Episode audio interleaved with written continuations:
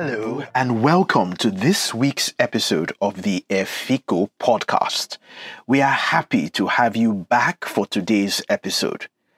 Last week's episode on the travels of a first time manager, Mrs. P, got some interesting reviews and feedback, and even inspired someone else to share some of the challenges that they have been facing, which will be the subject of today's episode.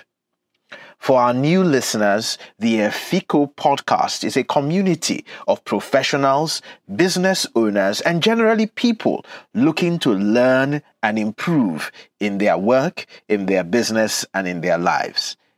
My name is Omagbishe Baro, and I am your online Efiko Efiko is a Nigerian slang from the 1990s that means a nerd, you know, somebody who solves your problems.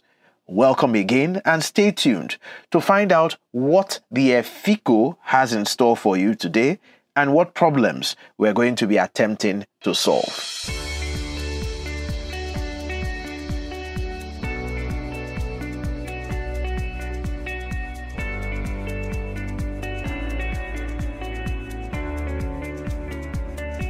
We got an email from Miss N. She's a manager in the financial services industry, and she writes I enjoyed listening to the suggestions you gave about first time managers, and I am still in that boat. My challenge is about getting people to deliver on their goals at work. I spend too much time and energy getting upset when things are not done and end up doing them myself. Then, at the end of the year, these same people expect to have good appraisal scores, and they make you look like you are evil if you don't give them a good score. What can I do differently? Thank you very much, Miss N from the financial services industry in Nigeria, for your question, and thanks for being an ardent listener to our podcast. My quick sense of what is going on is that you need to put in place a better system of managing performance in your team.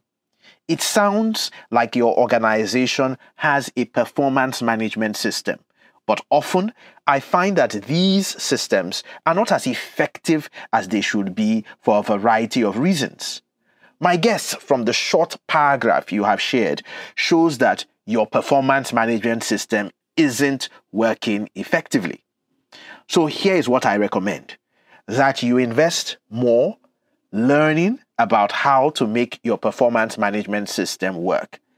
At Learning Impact Nigeria, we use the words inspect what you expect to define how a good performance management system should work. For us, it translates to five important focal areas. Number one, performance contracting, ensuring that you have smart goals set for each person in your team. Number two, development contracting, ensuring that your team members are clear about their competency gaps, being the difference between where they are right now in terms of the skills and behaviors and knowledge that they have, and the actual skills, knowledge, and behaviors that they need to deliver on the smart goals that you have set. Thirdly, performance monitoring and feedback, which is about creating a system for tracking and reporting on performance from time to time and giving feedback in a manner that actually challenges and motivates them to work.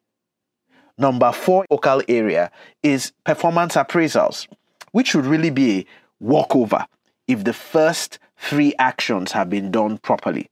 And then, very importantly, number five, managing poor performance, providing support to those who are not performing, and preparing them to leave the organization if they are unable to improve.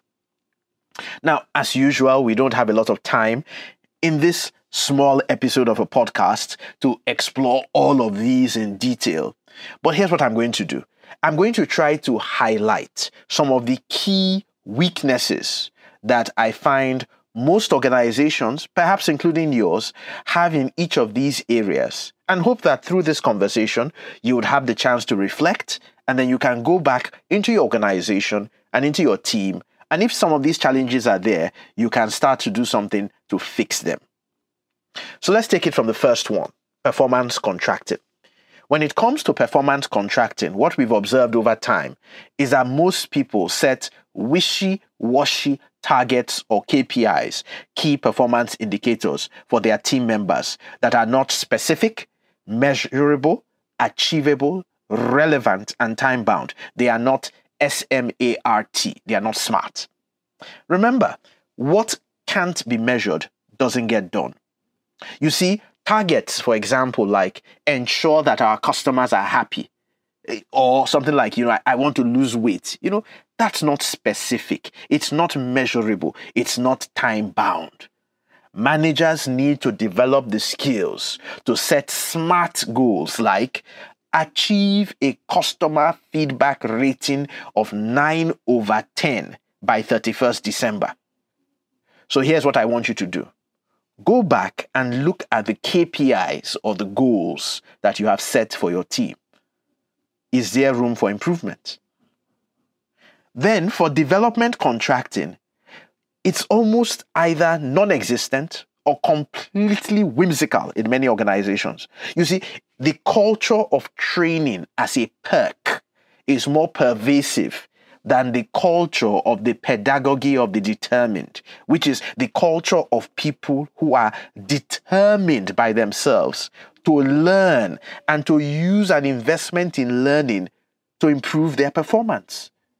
You see, one of the underlying reasons for this is that most organizations do not have what we call competency frameworks that define the knowledge, the skills, and behaviors required to succeed and achieve the targets that you give people.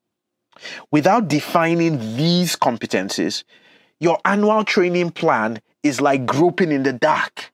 So, my question to you do you have a competency framework for the jobs that you manage? When it comes to performance monitoring, most organizations do not have proper systems for tracking and reporting performance on an ongoing basis. They do not use dashboards. And, and this is often because the targets in the first place were not smart. So you can't have a dashboard, for example, for, you know, I want my customers to be happy. You know, so if the if the if the KPIs were not smart, then you're not going to have dashboards. So this is something you should try to improve in your team, in your organization. You know, to say how can we create better KPIs and then how can we create a system of tracking and reporting? Because it is through the continuous tracking and reporting that people can see where they stand. And if they are the right kind of people, they can start to make adjustments. I've also seen that appraisals do not have to be some tension soaked events, as they probably are in many organizations, and perhaps in your organization from what you have revealed in your short email. The challenge often starts from the stage of the performance contract. Again, if the targets and the KPIs are subjective, then the appraisals will be full of unmet expectations and tears the solution to your appraisal problem and that language, that, that absolutely ludicrous language of my manager gave me a C when I should have been an A, is simply a problem of subjective KPIs and the lack of effective systems for performance monitoring and tracking. So I, I bring it to you again, Miss N and everybody else who is similarly in her boat. What kind of KPIs and dashboards do you have? Because it will affect your performance appraisals.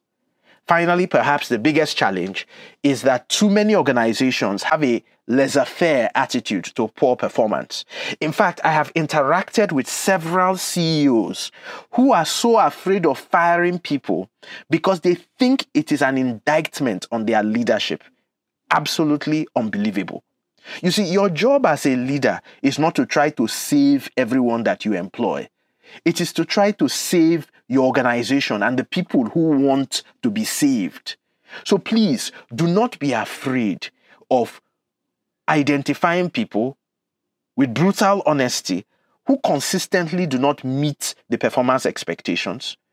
providing them coaching, counseling, and support, and an opportunity to turn around their fortunes, and then deciding to let them go if they are unable to turn things around.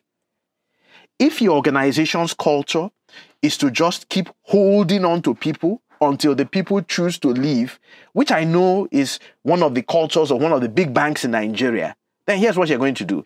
You are going to be fostering a culture of mediocrity that will be destroying service delivery and ultimately will erode the value of your company. Now, I hope that I have given you a few things to think about and act on. And like always, we just never have enough time. But here's what you can reach out to me directly via WhatsApp on plus 234 818 195 6161. And this is an offer that is available to everybody who is listening. And we can explore these further through some of our coaching and consulting solutions that we offer in performance management, which is a really big area of our practice. I hope that the rest of you, our listeners, also found this conversation useful and can start doing things differently so that you can inspect what you expect and create the right culture of performance in your organization. If you would like to ask questions regarding your personal, professional, or organizational development needs and have them discussed in a professional way, like we have done on this episode, for the broader benefit of a larger audience, please send us an email to questions at onlineefiko.com and I would spell it questions at O N L I N E E F I K O dot com. Questions at onlineefiko.com. If you have enjoyed this episode and you would like to keep listening and learning with us, please visit www.onlineefiko.com and click on the podcast and subscribe. You can also go back and listen to some of our old episodes and the rich content that is available. Until next time, my name is Omagbishe Barrow, and I am your online FE.